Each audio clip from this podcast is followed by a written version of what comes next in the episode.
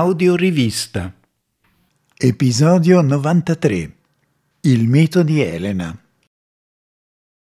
In compagnia di Enrico Tullio Pizzicannella torniamo a indagare il multiforme mondo del mito e lo facciamo proponendo un podcast dal titolo Il mito di Elena. Perché proprio Elena? Perché a nostro avviso il personaggio ampiamente noto viene generalmente percepito negativamente dal pubblico, con un giudizio forse un po' categorico e unilaterale. A ben vedere, infatti, la nostra Elena e le vicende delle quali è protagonista mostrano margini di enigmaticità, di dubbio, che danno luogo a interpretazioni e valutazioni antitetiche. Indagando sugli eventi e le traversie di Elena, e scandagliando il lavoro che su di lei hanno svolto eminenti poeti e storici antichi, tutta la vicenda emerge nella sua complessità. Ripercorreremo allora i suoi natali, il ruolo degli dei, i rapporti genitoriali, il racconto del pomo della discordia, tutti avvenimenti che fanno apparire Elena in una dimensione nuova e che portano a considerare con ponderazione è un'apertura senza pregiudizi, la storia di un personaggio che ha un peso determinante nel racconto mitologico.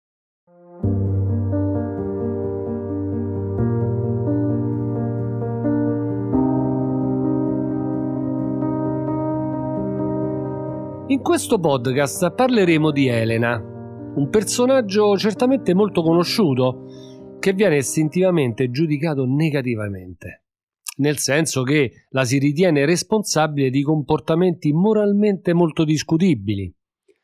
Una donna dalla straordinaria bellezza e sensualità, la nostra Elena, ritenuta però pedifraga, sleale, ambigua, causa dello scontro tra Achei e Troiani e della distruzione della città. Questa è la percezione generalmente diffusa che si ha di lei. Ma si tratta di un giudizio fondato?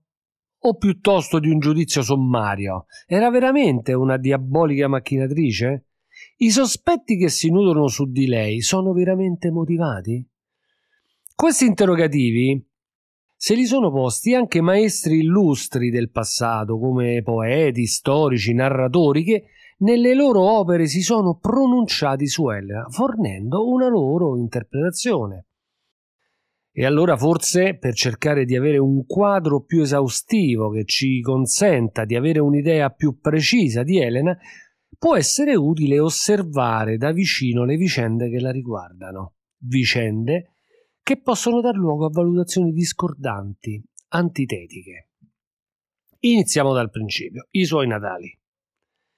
Il mito racconta che Elena era figlia di Leda, affascinante moglie di Tindaro, re di Sparta Leda partorì quattro bambini, due femmine e due maschi. Elena e Clitennestra, futura moglie di Agamennone, Polluce e Castore, conosciuti come i Dioscuri. Questi quattro bambini erano tutti figli di Leda, ma i padri erano diversi, erano due. Elena e Polluce avevano come padre Zeus, il sovrano degli dei olimpici, Clitennestra e Castore avevano come padre il mortale Tindaro. Nella Grecia antica era una credenza comune che quando una donna aveva un parto gemellare voleva dire che si era accoppiata non solo con il proprio marito ma anche con un dio. Ma vediamo che cosa accadde.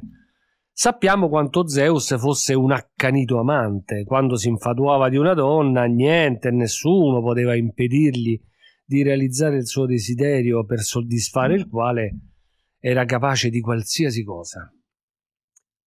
Così fu anche con Leda, della quale Zeus si era irrimediabilmente invaghito. Stregato dalla bella moglie del re di Sparta, Zeus, per averla, si trasformò addirittura in un cigno. Dall'accoppiamento, avvenuto sulle rive del fiume Euroda nel Peloponneso, fu deposto un uovo dal quale nacquero Elena e gli altri fratelli. A questo punto però è opportuno interrompere brevemente la nostra storia per fare una digressione su un aspetto che si presenta abitualmente nel racconto mitologico. Infatti molto spesso i miti vengono restituiti dalle diverse fonti con versioni dissimili. È una caratteristica peculiare del racconto mitologico che non si fa imprigionare da una sola interpretazione. Del mito non esiste una versione scritta, un punto fermo dal quale partire. È riportato oralmente e da persone diverse appartenenti a luoghi e culture differenti e tutte contribuiscono a creare quel caleidoscopio di storie che si intersecano, si differenziano, facendo in modo che non ci sia una versione unica e definitiva. Insomma, il mito è variazione, ma ciò non limita la sua credibilità, anzi, in qualche modo la arricchisce. E anche nel caso dei Natali di Elena incontriamo quella che abbiamo chiamato variazioni, altre versioni che propongono una trama discorde, Conosciamo molto bene l'Iliade e l'Odissea. C'è però un altro poema epico greco, meno conosciuto, che fa parte del ciclo troiano, I Carmina Cipria, presumibilmente scritto da un poeta greco antico, Stasino di Cipro. In questo poema si afferma che la madre di Elena in realtà fu Nemesi, la dea della giustizia. Zeus perse la testa per Nemesi e quando lei si trasformò in oca per sfuggirgli, questi mutò le sue sembianze in quelle di un cigno e con lei si accoppiò. L'uovo che successivamente Nemesi depose fu poi trovato da alcuni pastori che decisero di consegnarlo a Leda. Quando l'uovo si schiuse e nacque Elena, Leda la allevò come fosse sua. Resta il fatto che comunque la versione più accreditata è quella che vede essere Leda, la madre di Elena. Ma torniamo al nostro racconto.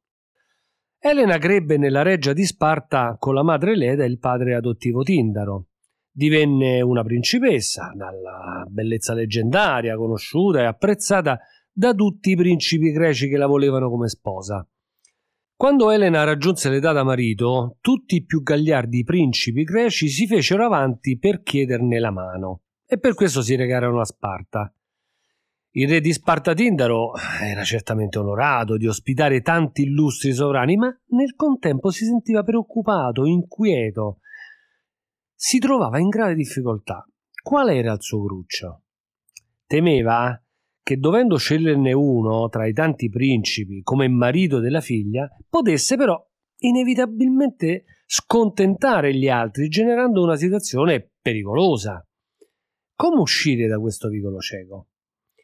Ecco allora che entra in scena un uomo saggio e scaltro, un uomo, possiamo dire, specializzato nel trovare una soluzione a problemi che apparentemente non ne hanno. Parliamo di Ulisse, il valoroso e celebre eroe greco, re di Itaca, il quale consigliò così Tindaro. O re, convoca i pretendenti in assemblea e chiedi loro di giurare solennemente che difenderanno in tutti i modi e in qualsiasi situazione colui che verrà prescelto come marito di Elena. Eh, un saggio consiglio, non c'è che dire quello di Ulisse, che di fatto in questo modo impegnava tutti i principi, disinnescando qualsiasi possibile conflitto. A questo punto non restava che scegliere il marito di Elena e la scelta ricadde su Menelao, valente e ricco principe, fratello di Agamennone, il quale Melenao diventerà poi egli stesso re di Sparta alla morte di Tindaro. Inizialmente il rapporto tra i giovani sposi procede bene, ma qualcosa indipendente dalla loro volontà non sembra andare per il verso giusto. Accade che Tindaro, impegnato a celebrare un sacrificio agli dei, dimentica scioccamente di ossequiare anche Afrodite uno sgarbo imprudente che la dea non intende di certo ignorare e allora mette in atto una singolare vendetta. Quale? Decide di rendere adultere entrambe le figlie di Tindaro, Elena e Clitennestra, rispettivamente la moglie di Menelao e la moglie di Agamennone, due sorelle per due fratelli. Insomma, una colpa del padre ricade sulle figlie. C'è un altro avvenimento che condizionerà pesantemente non solo la vita di Elena, ma dell'intero mondo greco e in particolare della città di Troia. una vicenda nota come il pomo della discordia. Ed anche in questo caso c'è lo zampino di Afrodite. La storia è questa. Si stavano svolgendo le nozze tra il re di Ftia Peleo e Teti, la bellissima ninfa figlia di Nereo, niente meno che i futuri genitori dell'eroe Achille. Alle nozze furono invitati tutti gli dei olimpici, ma ci fu una grave e inopportuna dimenticanza. Non venne invitata Eris, la dea della discordia. La dea si presentò comunque al banchetto nuziale, decisa a mettere in pratica una sottile vendetta. Portò con sé una mela d'oro, dicendo che ne avrebbe fatto dono alla dea più bella. Nacque subito una competizione tra le bellissime Era, moglie di Zeus e dea delle messi, Afrodite, dea dell'amore, e Atena, dea della sapienza. La rivalità tra le tre dee si accese furibonda perché naturalmente tutte bramavano di ottenere l'ambito frutto per essere considerata la più bella di tutte. A quel punto chi poteva dirimere la questione? Sarebbe stato compito di Zeus, il quale però non era intenzionato a compiere la scelta, non intendeva favorirne una per inimicarsi le altre due, troppo imprudente. Decise allora di lasciare che a scegliere a chi spettasse la mela d'oro fosse il principe Paride, figlio di Priamo ed Ecuba, sovrani di Troia. Le tre contendenti cercarono di persuadere Paride, ognuna a proprio vantaggio, era gli promise una vita ricca e prospera. Atena, dal canto suo, gli garantì grande saggezza e successi in battaglia. Afrodite, celebrando la bellezza del giovane, gli assicurò l'amore della donna più bella del mondo, Elena di Sparta. Eh, di fronte a queste allettanti promesse, Paride rimase persuaso da quella di Afrodite e, pregustando l'amorosa passione per la sublime Elena, alla dea dell'amore donò la mela d'oro. Si può immaginare lo stato d'animo delle due escluse, Era e Atena, le quali allontanandosi furiose, indovinate un po' chi meditavano di distruggere. Ma Troia, naturalmente, la città natale di Paride. A questo punto a Paride non rimaneva che recarsi a Sparta per prendersi il premio della promessa di Afrodite, Elena. L'occasione gli si offrì quando una delegazione troiana dovette salpare per Sparta per definire i dettagli della liberazione di un cittadino greco. Paride faceva parte della spedizione e meditava su come potesse fare per rapire Elena. All'arrivo a Sparta l'accoglienza da parte di Menelao ed Elena fu molto cordiale. Dopo vari giorni di festeggiamenti, ecco presentarsi l'occasione giusta per Paride di attuare i suoi piani. Si diede il caso che Menelao dovesse recarsi in fretta e furia a Creta per urgenti impegni. Il gioco è fatto. Paride a campo libero, rapisce Elena e la conduce a Troia, al loro arrivo tutti i cittadini troiani restano incantati e stregati dalla magnifica bellezza di Elena e l'accolgono con gioia. Sappiamo come sia andata poi a Troia. Gli eserciti dei principi greci giungono a Troia, la cingono d'assedio, prima la lunga guerra, poi la distruzione della città ed Elena additata come la responsabile di tutto questo. Come accennavamo all'inizio, però, non tutti la vedono così. E vediamo allora cosa ne dicono noti personaggi del passato. Iniziamo con Gorgia, un filosofo vissuto nel V secolo a.C. che scrisse un'opera dal titolo L'encomio di Elena. Con quest'opera Gorgia intende dimostrare che Elena in realtà è stata una vittima, innanzitutto di Afrodite, che l'ha barattata per primeggiare in una disputa e poi di Paride, che l'ha indotta con argomenti e parole lusinghiere ad abbandonare la patria, marito e figlia per fuggire con lui a Troia. Per Gorgia Elena non ha alcuna colpa, fu costretta da forze ben più importanti di lei. Infatti, afferma Gorgia, Elena non poteva opporsi al volere degli dei. E d'altra parte non può essere imputata a lei la colpa di aver abbandonato la patria sia stata rapita, dunque obbligata. Il grande poeta tragico Eschilo non è però d'accordo con Gorgia. Nella sua tragedia Agamennone sottolinea che già nel nome Elena si preannuncia un destino nefasto. Il nome infatti ha la stessa radice El presente anche in, in Elenas che significa rovina di navi, così come in Elandros rovina di eroi e in Eleptolis rovina di città. Eschilo raffigura Elena come colei che di sua spontanea volontà ha abbandonato Sparta, seguendo Paride a Troia, causando la guerra e la sua distruzione. Dunque, per Eschilo, Elena è colpevole. Due opinioni opposte, dunque, quelle di Gorgia e di Eschilo. E veniamo ora a Stesicoro, un antico poeta della Magna Grecia, era un citaredo, cioè declamava le sue opere accompagnandosi con la cetra. In una sua opera dal titolo L'Elena, rifacendosi al comune sentire, Stesicoro incolpava Elena di adulterio e di essere responsabile della guerra di Troia.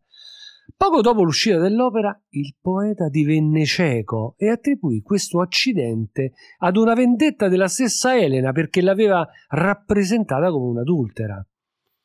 Dunque pensò bene di correre ai ripari e scrisse una palinodia, vale a dire una ritrattazione. Raccontò che Elena e Paride, durante il viaggio per Troia, si fermarono in Egitto ed Elena fu trattenuta dal re Proteo e a Troia non andò. Non andò Elena, ma una figura sostitutiva, un'immagine.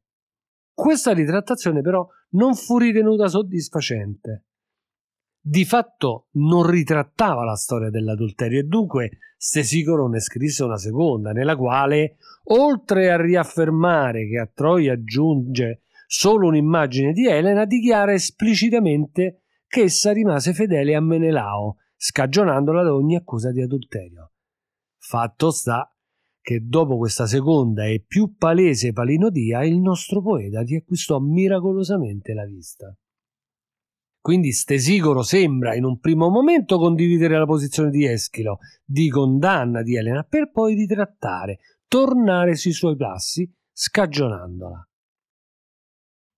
Veniamo ora a Euripide, il grande drammaturgo greco, il quale rende protagonista Elena in ben tre sue tragedie, le Troiane, l'Elena e l'Oreste. Nelle Troiane fa esprimere a Ecuba, madre di Paride ed Ettore, nonché moglie di Priamo e di Troia, un ruvido e severo giudizio su Elena. Ecuba l'accusa di essere avida e lasciva e non crede affatto alla storia che sia stata Afrodite a combinare la sua fuga. Nella tragedia l'Elena la presenta invece come una donna fedele, sofferente per la ingiusta fama di adultera a lei attribuita e che mai partì per Troia restando in Egitto fedele a Menelao. Concorda con Stesicoro, affermando che a Troia arrivò soltanto un'immagine di lei, una sorta di simulacro, un fantasma. Anche per Erodoto questa versione sarebbe la più plausibile, perché a suo avviso se i troiani avessero avuto la vera Elena entro le mura non avrebbero esitato a riconsegnarla ai greci, puti salvare la loro città dalla rovina. Nella tragedia L'Oreste, che poi è il figlio di Agamennone Clitennestra, sorella di Elena, questi tentò addirittura di uccidere sua zia perché la considerava pienamente responsabile di tutti i mali che avevano afflitto la Grecia. Solo l'intervento di Apollo evitò l'uccisione di Elena, la quale poi fu trasportata sull'Olimpo e accolta con gioia da Zeus stesso. Come vediamo, anche Euripide offre pareri contrastanti e presenta Elena a volte come colpevole, altre volte come innocente e ingiustamente accusata. Omero trattò la figura di Elena sia nell'Iliade sia nell'Odissea, mentre nell'Iliade Elena, che si definisce essa stessa cagna perversa, viene mostrata consapevole delle conseguenze dei suoi comportamenti, nell'Odissea Omero la considera una vittima del volere degli dei a cui Elena non può sfuggire. Da questa panoramica emergono chiaramente punti di vista opposti, opinioni divergenti. Quello che è interessante notare è che questa diversità di valutazioni si riscontra non solo tra un autore e un altro, ma anche in opere diverse di uno stesso autore. Questa doppia interpretazione segna tutta la storia mitica su Elena, vista come condanna rovinosa dei troiani o come vittima degli dei. Interpretazioni diverse che lasciano aperta la domanda: Elena, vittima o carnefice? Questa dualità, questo dubbio, condiviso da storici e poeti, allo stato dei fatti non ha, non trova una definitiva soluzione. Ancora oggi il mito di Elena di Troia è caratterizzato dall'incertezza. Quale parte di verità vi è nel racconto e quanto invece è da scrivere al pregiudizio con il quale l'uomo, inteso però come essere umano, guarda la donna dai tempi di Eva?